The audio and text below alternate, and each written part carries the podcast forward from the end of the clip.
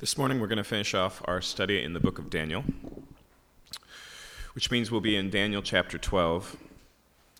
If you're joining us this morning and you don't have a Bible on your person, there's one in the pew in front of you. Um, the book of Daniel, if you turn to 740 uh, in those, the Pew Bibles, you'll find the beginning of Daniel, and you can just turn over to chapter 12.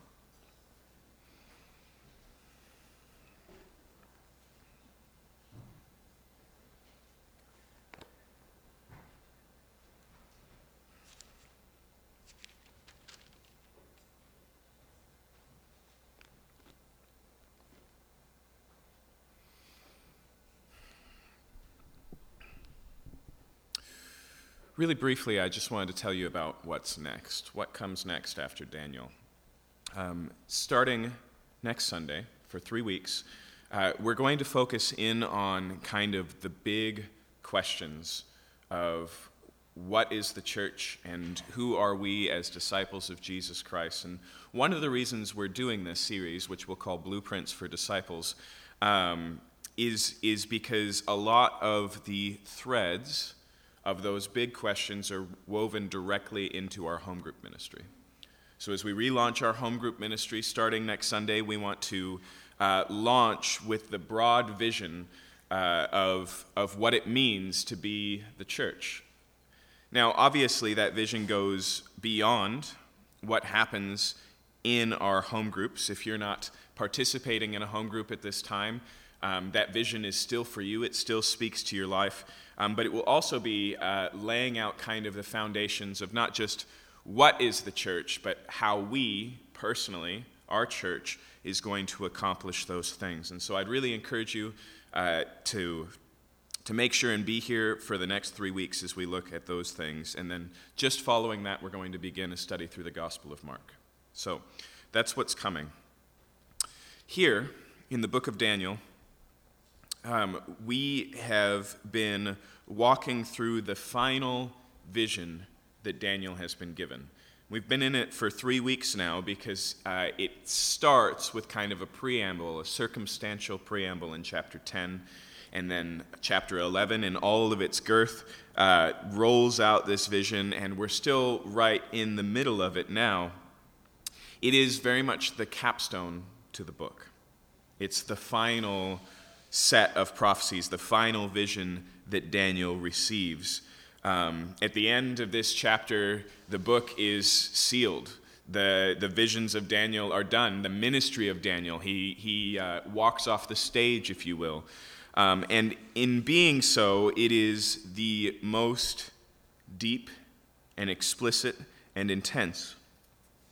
If you read the book carefully, you'll see that most of the visions that make up the book are overlapping intertwined. Um, the, the way I always like to think of it is it's, it's like using a microscope in a science lab.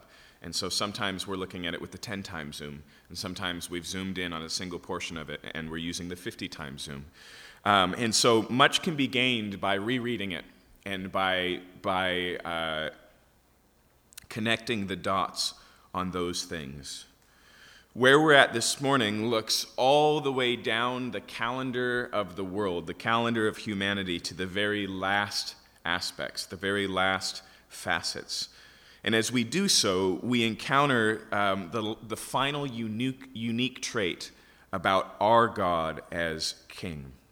Throughout the book, we've been comparing and contrasting the kingdoms of this world with the kingdom of Christ.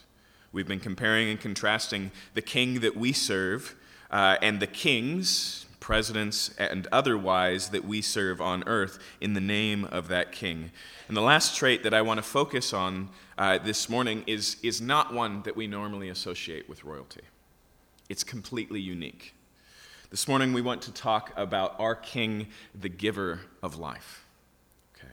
Now I want you to recognize that uh, a primary definition throughout the history of the world for the role of government has been the one who has the authority to take life. Okay, that's, that's part of the reason why government was initially formed was the protection and preservation of human life, which sometimes involves uh, justice, sometimes involves punishment, sometimes involves even capital punishment. When governments go south, this is the muscle they flex the strongest. This is the place where they're most likely to abuse that power. But even when they're doing well, Paul says in Romans 13 that they don't bear the sword, right? That's an instrument of death. They don't bear the sword in vain. It's part of their role. In fact, this is just, I, I have no statistical evidence for this, but I was wondering to myself is it possible that more deaths have come at the hand of governments than any other category that we could select. And remember how many things that involves. That involves warfare, it involves atomic bombs, it involves uh, not just the electric chair, but police shootings. It involves so many significant things throughout history. And so here, uh, we should probably recognize that the king that we serve holds our life in his hands and takes it as he wills. That that is actually not, uh, not an incongruence with God our king, uh, with Jesus Christ. Um, in fact, Jesus, speaking to this very issue, says to his disciples, Don't fear those who can take your life who can kill you. And then that's it. That's the last thing they can do. That's the final stone they can throw. It's the final act we can make on earth against another person. He says, instead, fear him who, after you're dead, has the authority to cast you into hell. Now, those are strong statements. But the recognition is one of reality. Jesus is not making a threat, he's putting things in its context. Okay? But this morning we encounter uh, this unique trait, a trait that no king in history has had or will have, one that changes the game, the dynamic for us as human beings who live in the context of these overlapping kingdoms the kingdoms of this earth and the kingdom of God. And that trait is that our God is capable of raising the dead. Okay. Read with me, please, in chapter 12. Let's read the whole chapter together. Actually, just to get a running start, I want to go back just one verse uh, in chapter 11 to verse 45, and then we'll read 12 through. And he shall pitch his palatial tents between the sea and the glorious holy mountain, yet he shall come to his end with none to help him. At that time shall arise Michael, the great prince, who has charge of your people. And there shall be a time of trouble, such as never been since there was a nation till that time. But at that time your people shall be delivered, everyone whose name shall be found written in the book. And many of those who sleep in the dust of the earth shall awake, some to everlasting life, some to shame and everlasting contempt. And those who are wise shall shine like the brightness of the sky above, and those who turn many to righteousness like the stars forever and ever. But you, Daniel, shut up the words and seal the book until the time of the end. Many shall run to and fro, and knowledge shall increase. Then I, Daniel, looked, and behold, two others stood, one on this bank of the stream, and one on that bank of the stream. And someone said to the man clothed in linen, who was above the waters of the stream, How long shall it be to the end of these wonders? And I heard the man clothed in linen, who was above the waters of the stream. He raised his right hand and his left hand towards heaven, and he swore, By him who lives forever, that it would be for a time times and half a time, and that when the shattering of the power of the holy people comes to an end, all these things would be finished. I heard, but I did not understand. Then I said, O my Lord, what shall be the outcome of these things? And he said, Go your way, Daniel. For the words are shut up and sealed until the time of the end. Many shall purify themselves and make themselves white and be refined, but the wicked shall act wickedly. And none of the wicked shall understand, but those who are wise shall understand. And from the time that the regular burnt offering is taken away, and the abomination that makes desolate is set up, there shall be 1,290 days. Blessed is he who waits and arrives at 1,335 days. But go your way to the end, and you shall rest, and you shall stand in your allotted place at the end of days. Let's pray.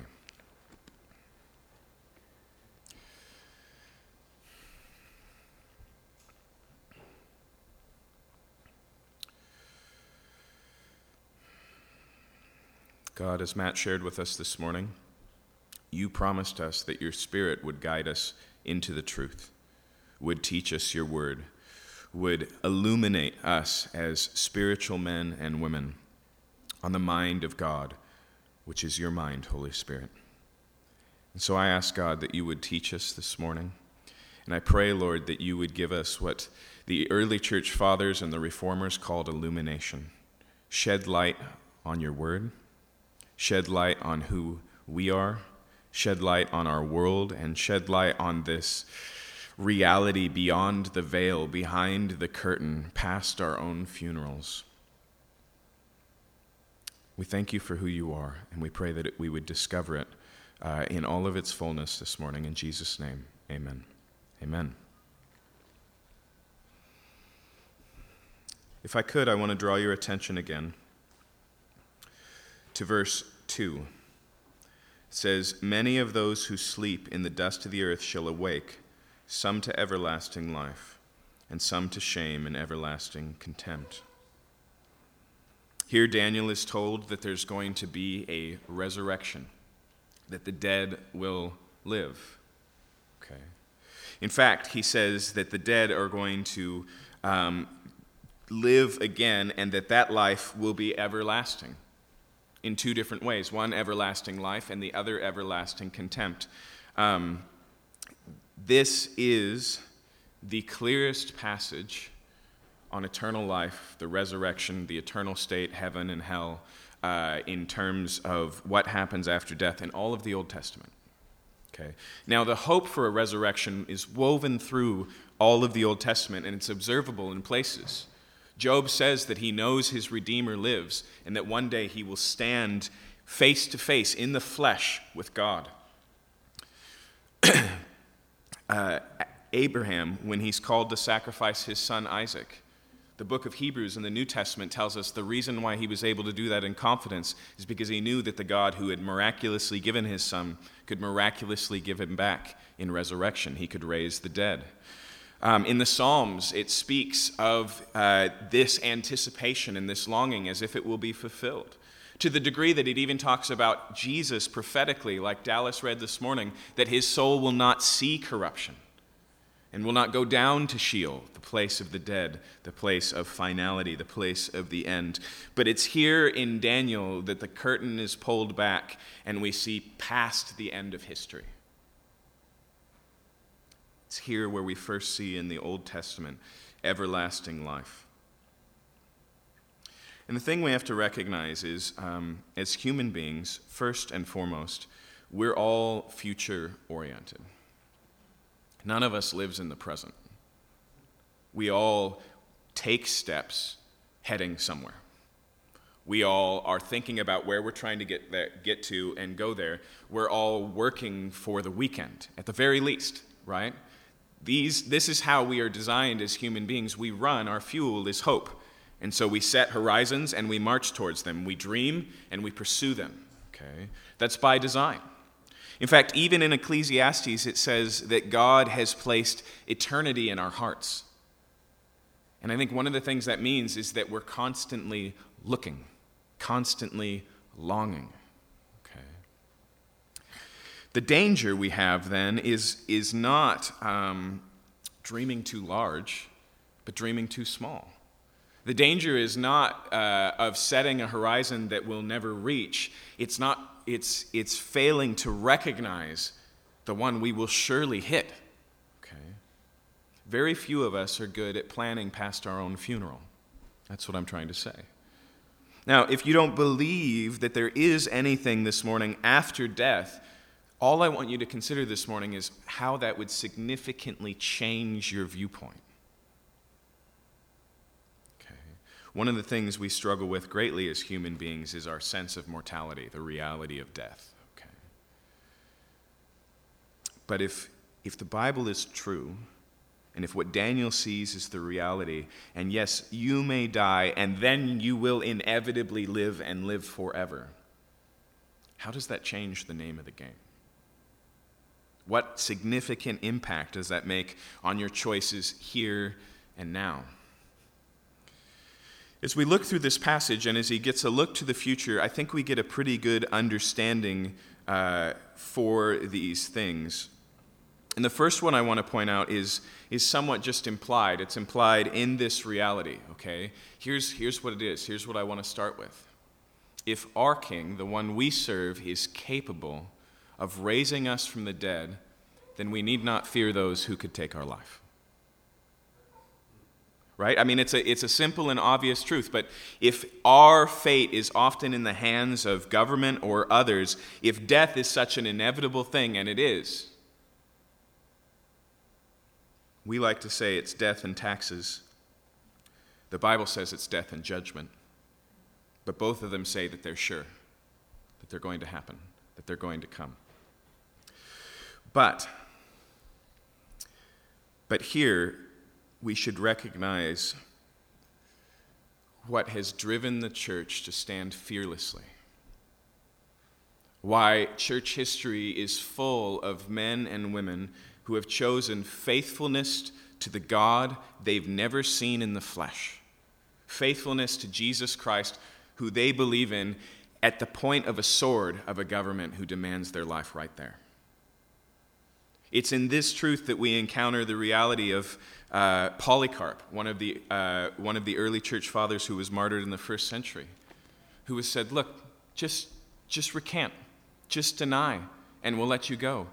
And he said, God, in Jesus Christ, has been faithful to me my entire life of 83 years.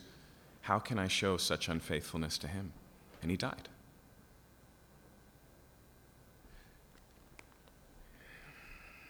If resurrection is here, then death is not the end. Then we can play a longer game. Then we can, like Paul, recognize in Romans chapter 8 that significantly, even when it comes to death, we have nothing to lose. Do you remember what he says? He says, I've come to the conclusion that neither sword, nor power, nor principality, nor things that are, nor things to come, nor even death itself can separate us from the love of God. This is the God who gives life. Now he speaks here, and he speaks of a time that's coming, the time of the end. Um, as we saw last week in chapter 11, he sees all of history rolling out for 400 years from the life of Daniel into the pinnacle of the persecution under Antiochus Epiphanes.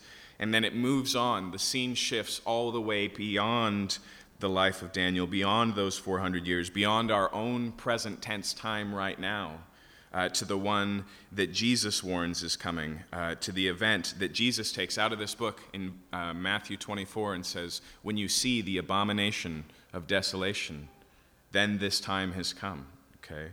He looks all the way beyond these things to the time of the end. And notice what he says in verse 1 At the time shall arise Michael, the great prince, who has a charge of your people, and there shall be a time of trouble, such as there's never been since there was a nation till the, that time. This reference here to a time that's worse than it's ever been. Since there's been nations, there's not been a time like this, it says, is referred to many different ways in many different passages of Scripture. Jeremiah calls it the time of Jacob's trouble. Jesus, once again, in Matthew 24, quotes this and refers to uh, the time coming on the earth that's worse than any time that's ever occurred before. Um, the book of Revelation lays it out as being this great tribulation. Okay. Um, all of this is coming. But after that, we see it says at the tail end of verse 1 But at that time your people shall be delivered, everyone whose name shall be found written in the book. Okay. And so notice here there's a recognition of a great difficulty and a coming through it. We've actually seen uh, imagery for this throughout the book of Daniel. Remember Daniel's friends, Shadrach, Meshach, and Abednego, who had to stand against the government of their day, who had, uh, the king, Nebuchadnezzar, had built a statue of himself and called all of those. Uh, all of those in attendance to bow down and worship uh, when the music was played, and they said, No, we can't do that. We worship and we only worship the God of Israel. Uh, and so they go into this fiery furnace, a place of punishment and death, something that's to destroy them, and they come out the other end. They show up on the other side, not even smelling, it says, of smoke. The only thing that burns up in the fire is the ropes that bind them. Okay? There's an intention in, in that story because God is the same yesterday, today, and forever that's to be said here. But notice here the security is everyone whose name shall be found written in the book. The deliverance here doesn't rely um, upon them, it doesn't rely upon uh, their ability to hide or their ability to hold up. Uh, it relies just oddly here on a reference to a book. Now, the book of Revelation uh, draws this out as well and refers to it as the book of life. Verse 2 goes on to present a judgment, two categories, just like Jesus does when he says, When the kingdom of God is set up, the king will separate all people into sheep and into goats, two categories. The book of Revelation does the same thing. It says, in fact, there are two books. One book will be opened, and people will be judged on their behavior, what they've done, what they've thought, what their attitude was, the things that have done in life. But those whose names are written in the book of life shall have eternal life. Okay. When we as Christians talk about being saved as a category of being, as an existence, as a, as a state of being, this is what we're talking about. We're talking about, um, about being saved. We're talking about our names being written in the book. We're talking about having, uh, as a pastor friend of mine used to love to say, a reservation in heaven. But once again, here, um, look again at verse 2. Many of those who sleep in the dust of the earth shall awake, some to everlasting life, and some to shame and everlasting contempt. Okay. This is not just an afterlife, but a bodily resurrection. And this is something we need to understand. Oftentimes, as we think, even through a Christian lens in the modern American world, we think of heaven as being a place that is ethereal, a place that is disembodied. We think of our future as being an escape from the physical world. But if you look at Isaiah chapter 60, if you look at Revelation, what we're talking about is a new heavens and a new earth, a recreation of the physical world. In fact, Paul says, in the same way that Jesus was bodily resurrected, so also we shall bear the marks of the last Adam, the man from heaven. We will also be spiritual beings, but embodied spiritual beings. Okay? And so this is what's being talked about here, but I want you to notice how this reality weaves into the rest of life. And so the first thing I want to show you is if there is such a thing as resurrection, if even death is not the end, and there's life after death, then what we do here and now can have eternal significance. Notice what he says in verse 3 Those who are wise shall shine like the brightness of the sky above, and those who turn many to righteousness like the stars forever and ever. Okay, do you get the picture in the imagery here? He's looking at the sky, a, a, dark night sky, and he's thinking of the stars, how bright they are, how they shine. You know, if we had to give a category for this metaphor, we're talking about glory. Or sometimes I think a better word for, than, than that for us today would be significance. Okay. Here it's talking about uh, a visible, significant, manifest difference. It's talking about glory. It's talking about um, significance in the sense that the things you're done are visible, beautiful, manifest. All of these words would be appropriate here. Two types of people are talked about here that will shine like the brightness of the stars the wise and those who turn many to righteousness. Okay. So here's the thing um, that's so rough about the concept of death it's very, very hard to ponder our own death, to stop at that place, even if we spiral out past our own death to the death of our friends, our family, our nation, the human race, our planet, our universe. Just follow that track long enough, it's really hard to find a place for significance. I had a pop culture class in um, community college, and I remember my professor talking about how one day he and his son decided just to build a wall on their property. Not because they needed a wall, but because they wanted to make something that lasts. Okay? That, that sense for significance, we all feel it all the time. Um, but the problem is, I wouldn't be surprised if that wall is crumbling today, 10 years later. Even if it makes 100 years, someday there will be no one to look at that wall and go, hey, that's a good wall. They did a good job, right?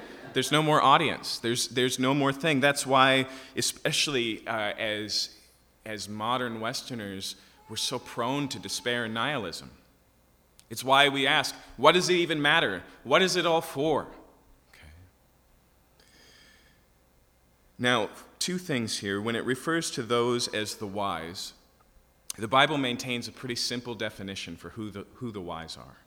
Uh, it contrasts in the book of Proverbs the wise and the foolish. Okay? And here's the definition of the foolish the foolish are those who say in their heart, There is no God.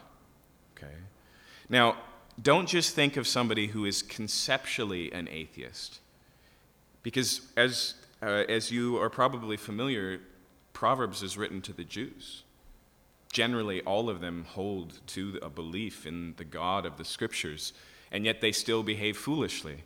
In fact, you behave foolishly in your own life. It's not so much here about theoretical atheism as it is practical atheism. When you are wisely behaving in your life, you're play, playing out your life in reference to the reality of God. Okay. A fool says in his heart, There is no gravity. Okay. When I was six, I was playing outside, and I found a rock about the size of my head, and I just decided to throw it as high as I could. Okay. Now, there's something about boys from the age of 6 to 17, sometimes 21, uh, where we have just no sense of consequence. And so I could tell you plenty of stories, but just this one. I, I did throw it high enough that the rock disappeared onto the roof of my house. Okay? And as I looked up, I heard the classic kathunk of a rock rolling down a roof, and I continued to watch okay, until the rock struck me in the forehead, knocked me to the ground, and bloodied me, okay? Now, I was old enough to know what gravity was, but I didn't act like it. I didn't live in reference to gravity, okay? The wise here are the ones who know reality, and that includes the reality that this life is not all there is. That what you do now has eternal consequences. But notice the second category, though those who turn many to righteousness. Now, I want to be really clear here. There are a lot of wise ways to live, ways that are eternally significant, that involve your work, that involve things that you make and create, okay? Because they reflect the reality that is to come if you're in the line of working in the justice system to bring justice now, there really will be justice someday, and that brings present tense to significance to the reality. Tim Keller points out that if you're a city planner and you're just trying to figure out how to make community work, Revelation says there is a perfect city to come. Okay? And so there's significance to be found in all sorts of things we do in human life. But what we do with other people has a deeper significance. This is part of the story the Bible tells from the very beginning that we are created in the image of God. Genesis 1:27, the story of creation pauses. It's been over and over. God says, "Let there be light," and there was light. Let the waters be separated from the earth, and it was so. Let there be swarms of fish and sea life swimming in the sea. And then we get to 127, and instead of there, there being a let there be, there's a let us. Let us make humankind in our image and give them dominion over all of these things. It's different, it's unique, it's set apart. It's set apart in a couple of ways. First, because it's not just spoken out into the void and done, it's almost as if we're watching a stage play scene by scene, and suddenly there's a conversation backstage between directors. Hey, you know what we should do? Let's do this. Then the second thing it says there that makes it unique is that human beings are created in God's image. All animals, all plant life, the world itself, the stars in heaven are all created to the glory of God, but only human beings are created in the image of God. And there's probably a lot of things that means. Wayne Grudem simply says that to be in the image of God means that we are in some way like God and that we are called to represent Him. And that's pretty good shorthand. But what I want to draw your attention to this morning is the us. God is triune. God is community. Even when the Bible says God is love, God didn't become love when He made someone to love in human beings. God was always love, perfect love between the Father, the Son, and the Holy Spirit. We are communal people in need of community, dependent on other people, because we are made in God's image for community with Him and with one another. That's why when Adam is made and he's all alone in isolation, how does God read that? Throughout all creation, uh, the whole creation narrative, it's been at the end of the day, he said, It is good, it is good, it is good. Now he looks at Adam in the garden and he says, It's not good that man should be alone. We're designed for community, we're cultivated towards that. This is the reason why sometimes, at our best, we recognize that the most important part of our life are the relationships we have. Okay. That we can earn all the wealth that we want but if we have no one to share it with and we eat our dinners alone, you know, our, um, what's the Batman meal? Lobster thermidor. If we eat it alone, you know, in our big Wayne mansion, what is it, what is it for? What does it mean? Okay. Jesus says something really interesting about money. He says, Take unrighteous mammon and use it to make friends.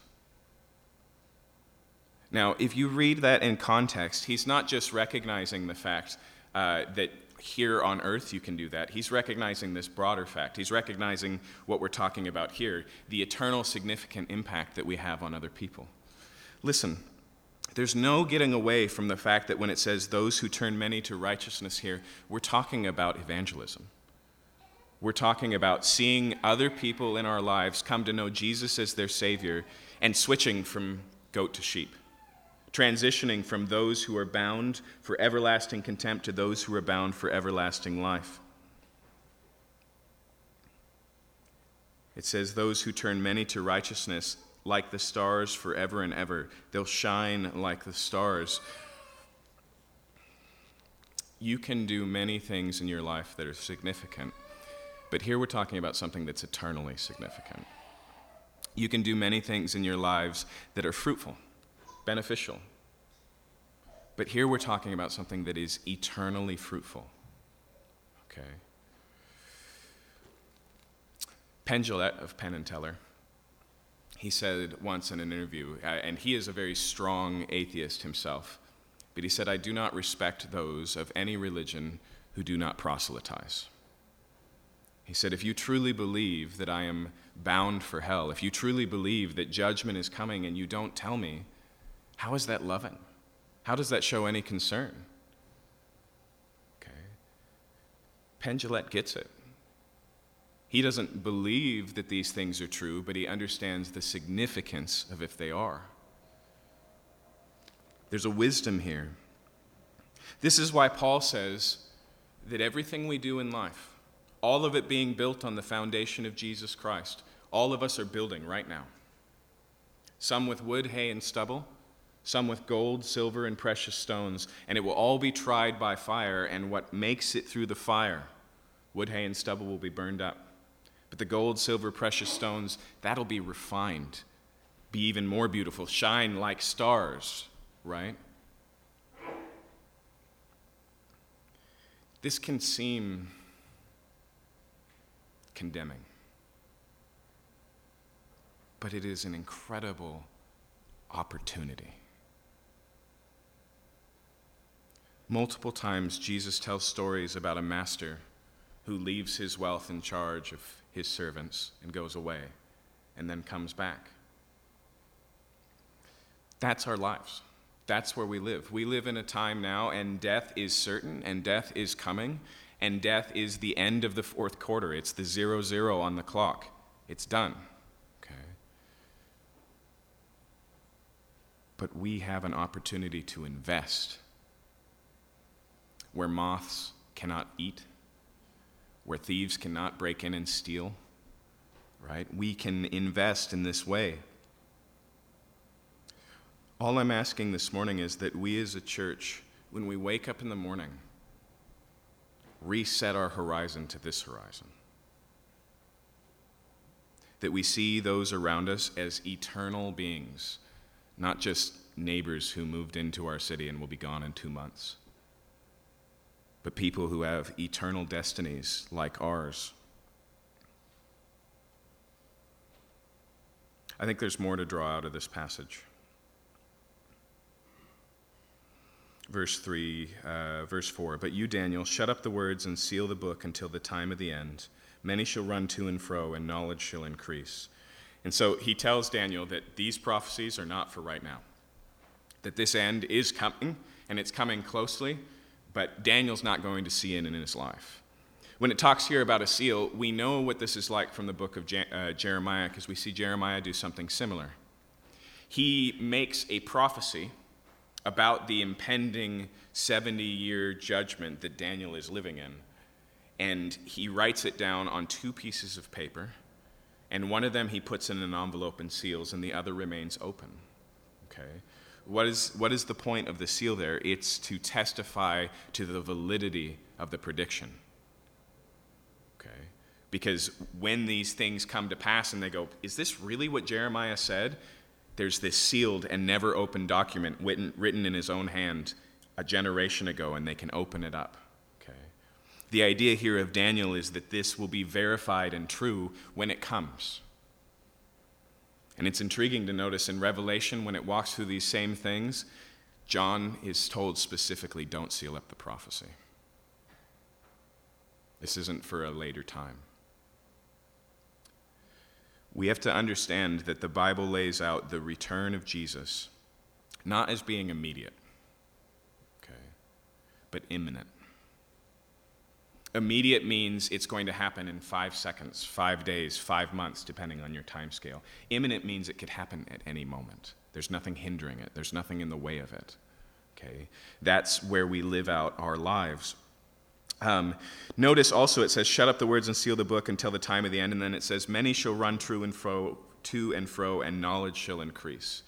Now, some have suggested that's basically just saying the time when this prophecy will be relevant will be a time where international travel will be much more significant uh, and that information will be expanding on, you know, um, at amazing pace. Okay? That may be. I think it's more likely, though, here that the idea is that with the coming closeness of these things, people are going to be more and more interested in how it's going to turn out. Okay? Just recognize that the Roman Empire never stopped to ponder the danger of apocalypse in the sense of nuclear warfare. That it could all end immediately, not just for them or their family or their city, but for the human race as a whole. We didn't have the ability to destroy ourselves instantaneously until recently. Um, apocalyptic literature, dystopian realities, these are no longer just things that Christians talk about. Okay? This sense of fear of the future and wondering what it all means, even nihilism, although you will find some of the earliest preponderances of it in the Bible, in the book of Ecclesiastes, written uh, way before Jesus came. As a modern philosophy of thought, it's relatively new, 19th century. And yet it undergirds and underlies everything we do. Um, uh, let's continue in verse 5. Then I, Daniel, looked, and behold, two others stood, one on this bank of the stream and one on that bank of the stream. And someone said to the man clothed in linen.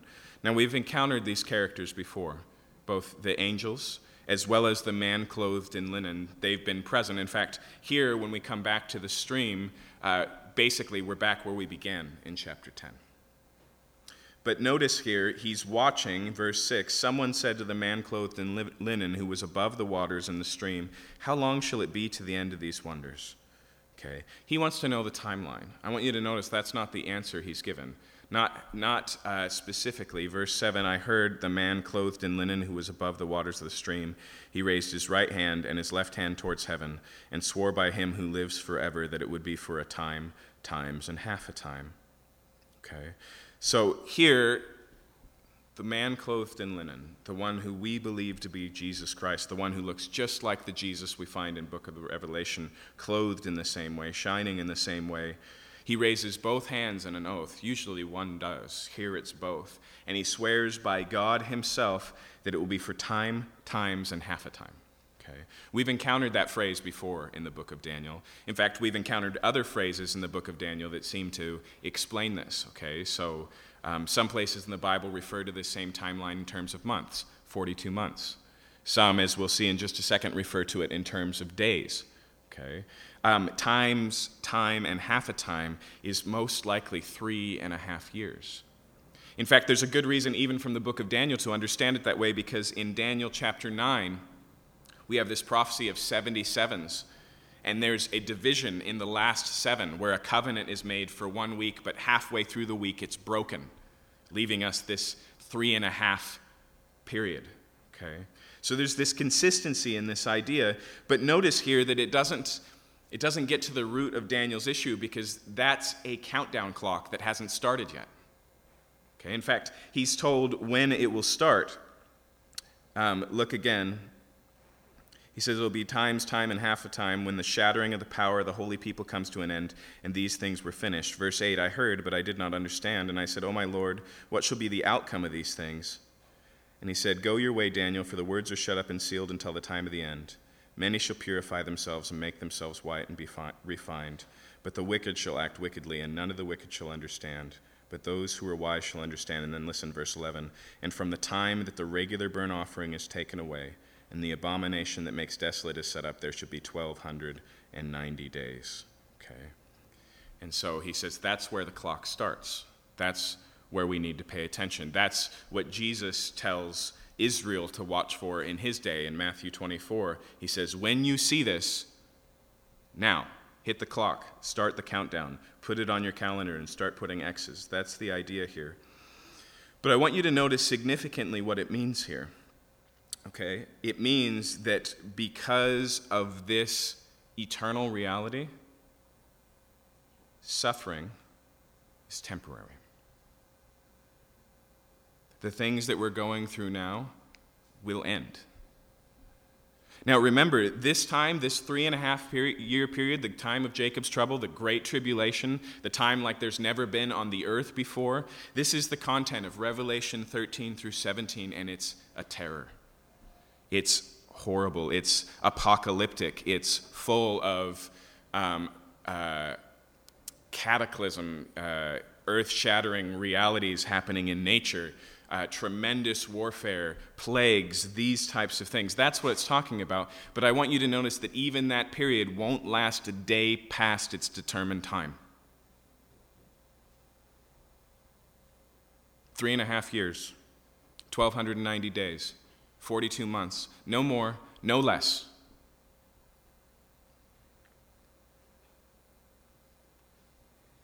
My mom is fond of quoting that old Persian proverb, this too shall pass. And it's close. It's close to a right understanding because eventually there will be a time where it's not true. The Persian mind, Zoroastrianism, sees life as being cyclical, just moving, constantly moving, not going anywhere, never stopping. That's not what we're talking about here. But we do recognize that where you're at in your life right now, no matter the pain it brings, no matter the difficulty, no matter the hardship, no matter how hard it is to endure, it is temporary. Paul knew a lot personally about suffering.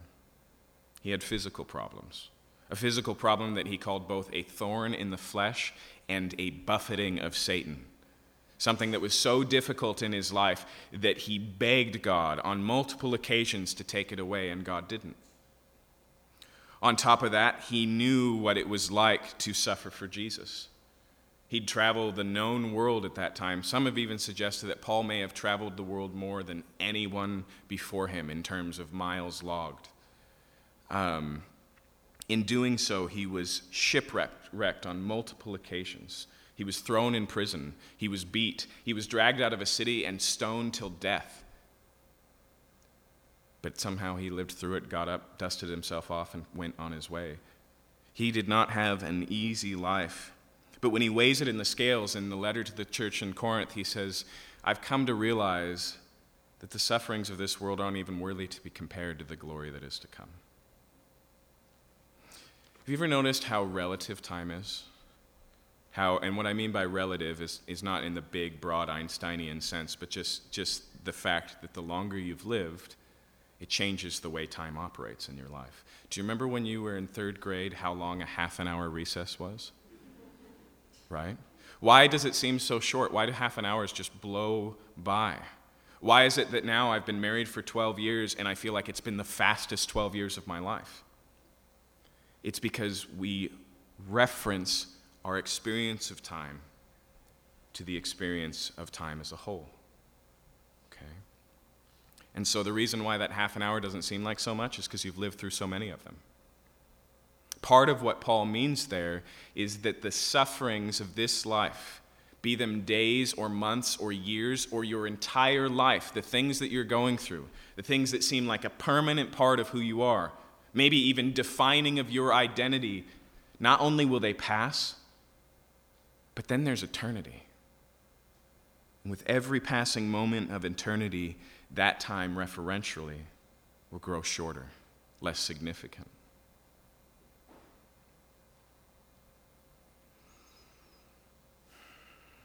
Now, there's some honest things we have to recognize here. First, God doesn't promise to deliver Israel in this passage from enduring these things, from going through them at all. And sometimes we're reductionistic and we say the way that God saves is that he spares us from pain.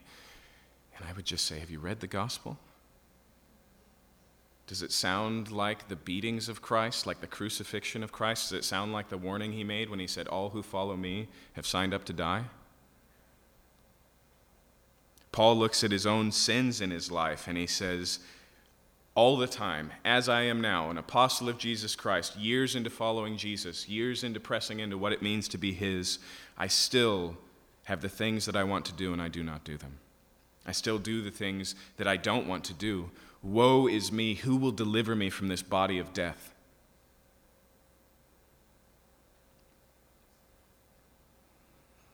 Notice what it says in. Uh, verse 7 again. I heard the man clothed in linen who was above the waters of the stream. He raised his right hand and his left hand towards heaven and swore by him who lives forever that it would be for a time, times, and half a time. And that when the shattering of the power of the holy people comes to an end, all these things would be finished. Where does Jesus show up for Israel? When do they find deliverance? When they have no strength left when it's completely over. Okay.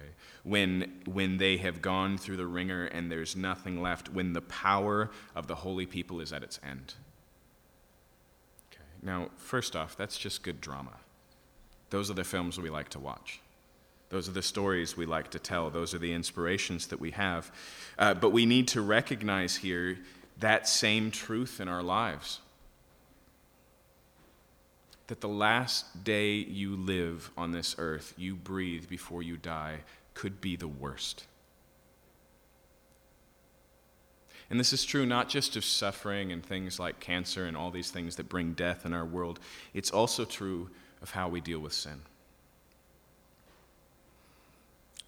God has promised that what He does in us is progressive, that He who is faithful uh, has began a work in you and will commit it to the day of Christ Jesus. When we talk about sanctification as Christians, we should be continuously growing in Christ. Paul tells young Timothy that his progress in following Jesus should be evident to all.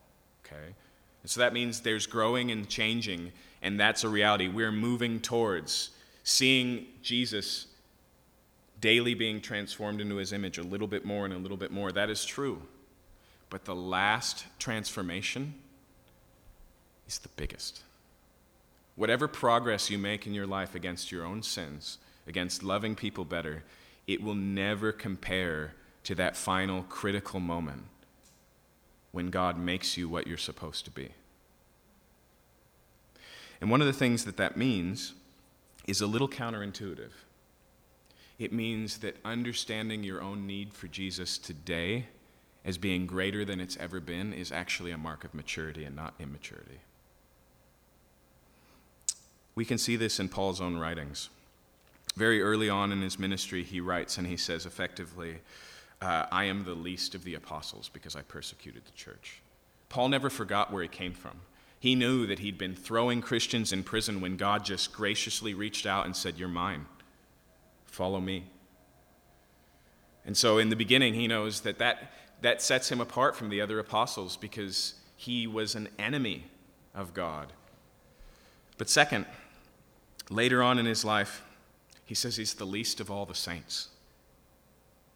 In the very last letter we have with, from him, that was probably written at the best weeks before he died, maybe even days before, um, before the emperor beheaded him. He writes and he says, Christ died for sinners, and I'm the chief one. You hear the progression there? Least to the apostles, least to the saints, greatest of sinners. We only have two options. Either trying to follow Jesus made Paul progressively a worse and more wicked person, or his understanding of his need for Jesus grew deeper over time. We have a phenomenon in our world that we call the uncanny valley. We talk about it in terms of animation or animatronics uh, or artificial intelligence. It's the fact that the closer we get to something that's really human, the more disturbing and unhuman it feels when it falls short. Okay? And so I, I, always use the same illustration, but when you were a kid and your Teddy Ruxpin was running out of batteries and its mouth started to chomp slower and the voice slowed down, you were bothered. But even at the time, you knew that it wasn't alive. But if your spouse of 12 years did the same thing, you'd be pretty shaken, right? This uncanny valley means the closer we are, the, the greater the gap feels. And that's what it's like to follow Jesus. Okay? And so, what that means for us, where we need to view our lives in term of eternity, is we have to recognize the fact that God delivers us from, but oftentimes He also delivers us through that there are struggles you have right now, and you will wage that battle until it's over, because the whole war is over. And that's actually what life looks like. Dead people don't fight. When God, through His Holy Spirit, makes us alive in Christ, it's the fight that shows that we're alive. And so we shouldn't be discouraged by the fact that the war is not yet over.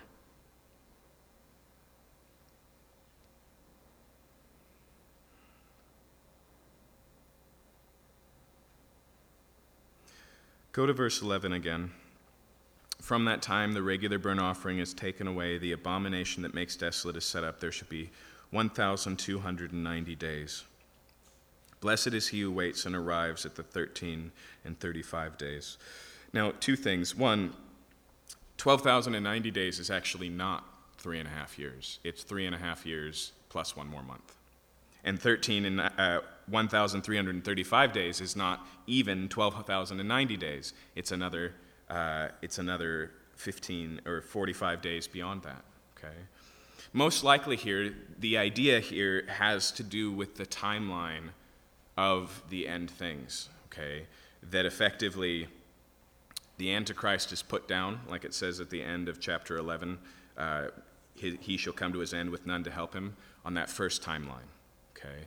And then the judgment that we read about happens on that second timeline. And then God reigning through Jesus Christ in his kingdom, that's the final one. That's where the blessing is, okay? There's, there's pieces to this process.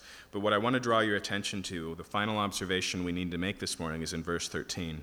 But go your way till the end, and you shall rest, and you shall stand in your allotted place at the end of days. Daniel's not going to see any of these things, except one. Because just like was promised in the beginning, he will, out of the dust, be remade, be restored, be resurrected, and he will live and reign with Christ. That's the idea here. But I want you to notice the application go your way and you shall rest. Go your way and you shall rest, and you shall stand in your allotted place at the end of days. There is a truth to this idea of endurance but it's an endurance that stems from rest, not an endurance that earns it. The idea here isn't if you just hold on and if you just make it through, everything's going to be okay. No, what do we see? It's those who are written in the book of life. That book is already penned. If you know Jesus Christ, your name has already been added. And so there's work to be done. Like Paul this morning, we might say, I'm still not who I should be. Like Paul, we may say we groan inwardly because the whole earth is groaning and we groan with it because things are not as they should be. It's fallen and broken and destructive and painful, etc. But we wait and we work from a place of rest.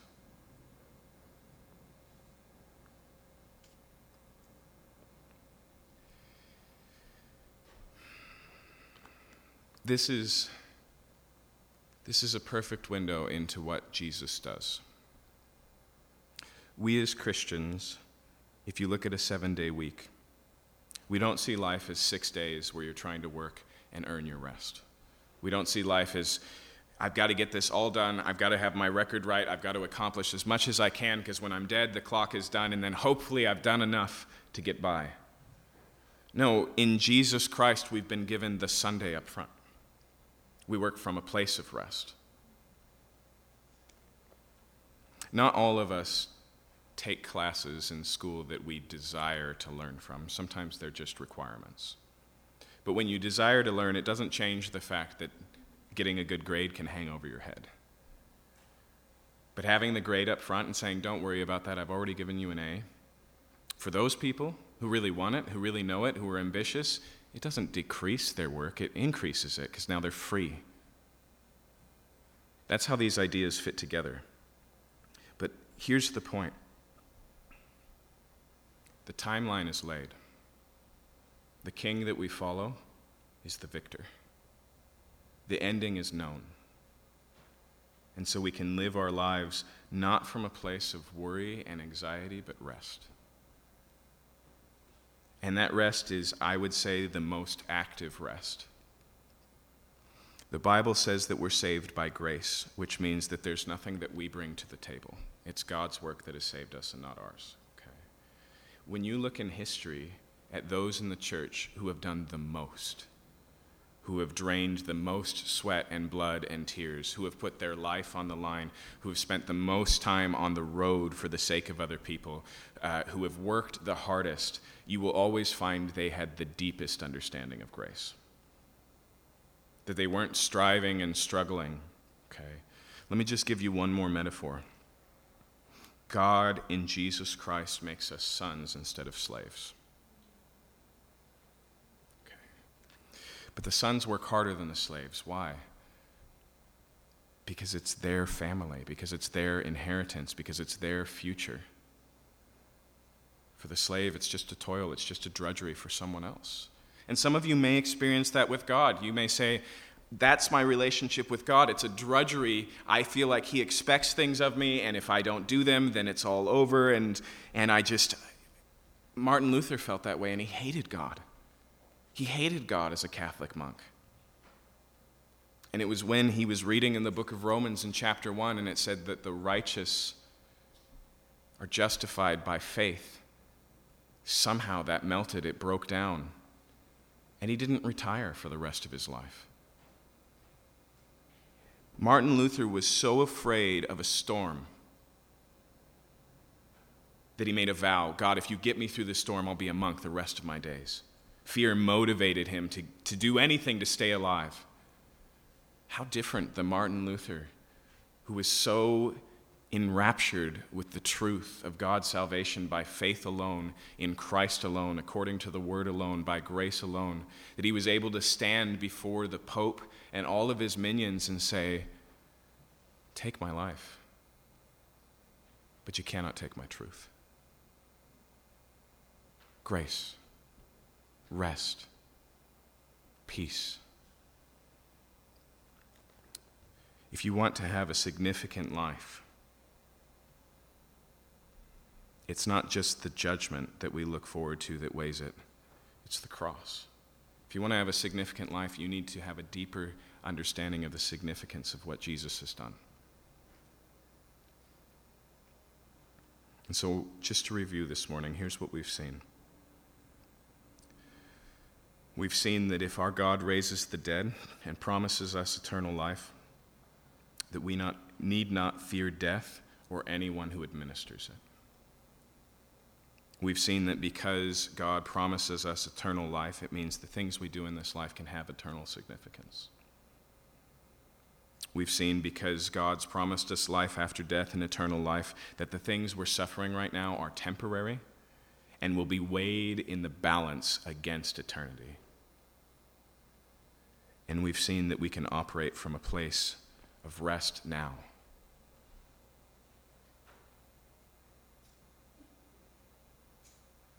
Let's pray.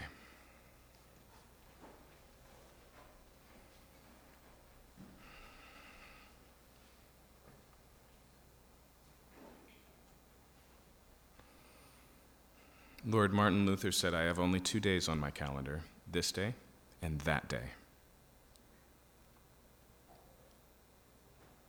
I pray, Lord, that you would help us to think beyond our own funeral, plan beyond our own death, find permanence in the permanence of our salvation. Teach us, God, when we're in the worst of circumstances, to play out those circumstances to the very end. Yes, these are real. Yes, there are hard days ahead. Yes, this may drain me of life itself, and then life with Christ eternal. That is the worst case scenario for us as Christians. And in the midst of it, you are changing us, and you are present with us, and everything that we encounter you're using for the good of conforming us to be more like Jesus. And I pray, Lord, that we wouldn't just turn to the things our culture says are significant to determine our plans. That we wouldn't just determine, um, look to our, our daily needs, our present needs, and make that our end goal to eat and have a place to sleep and enough clothes to wear. you tell us if we seek first the kingdom and your righteousness, then all these things will be taken care of. I pray, Lord, that we would live as subjects of the King who gives life. We ask this in your name, amen.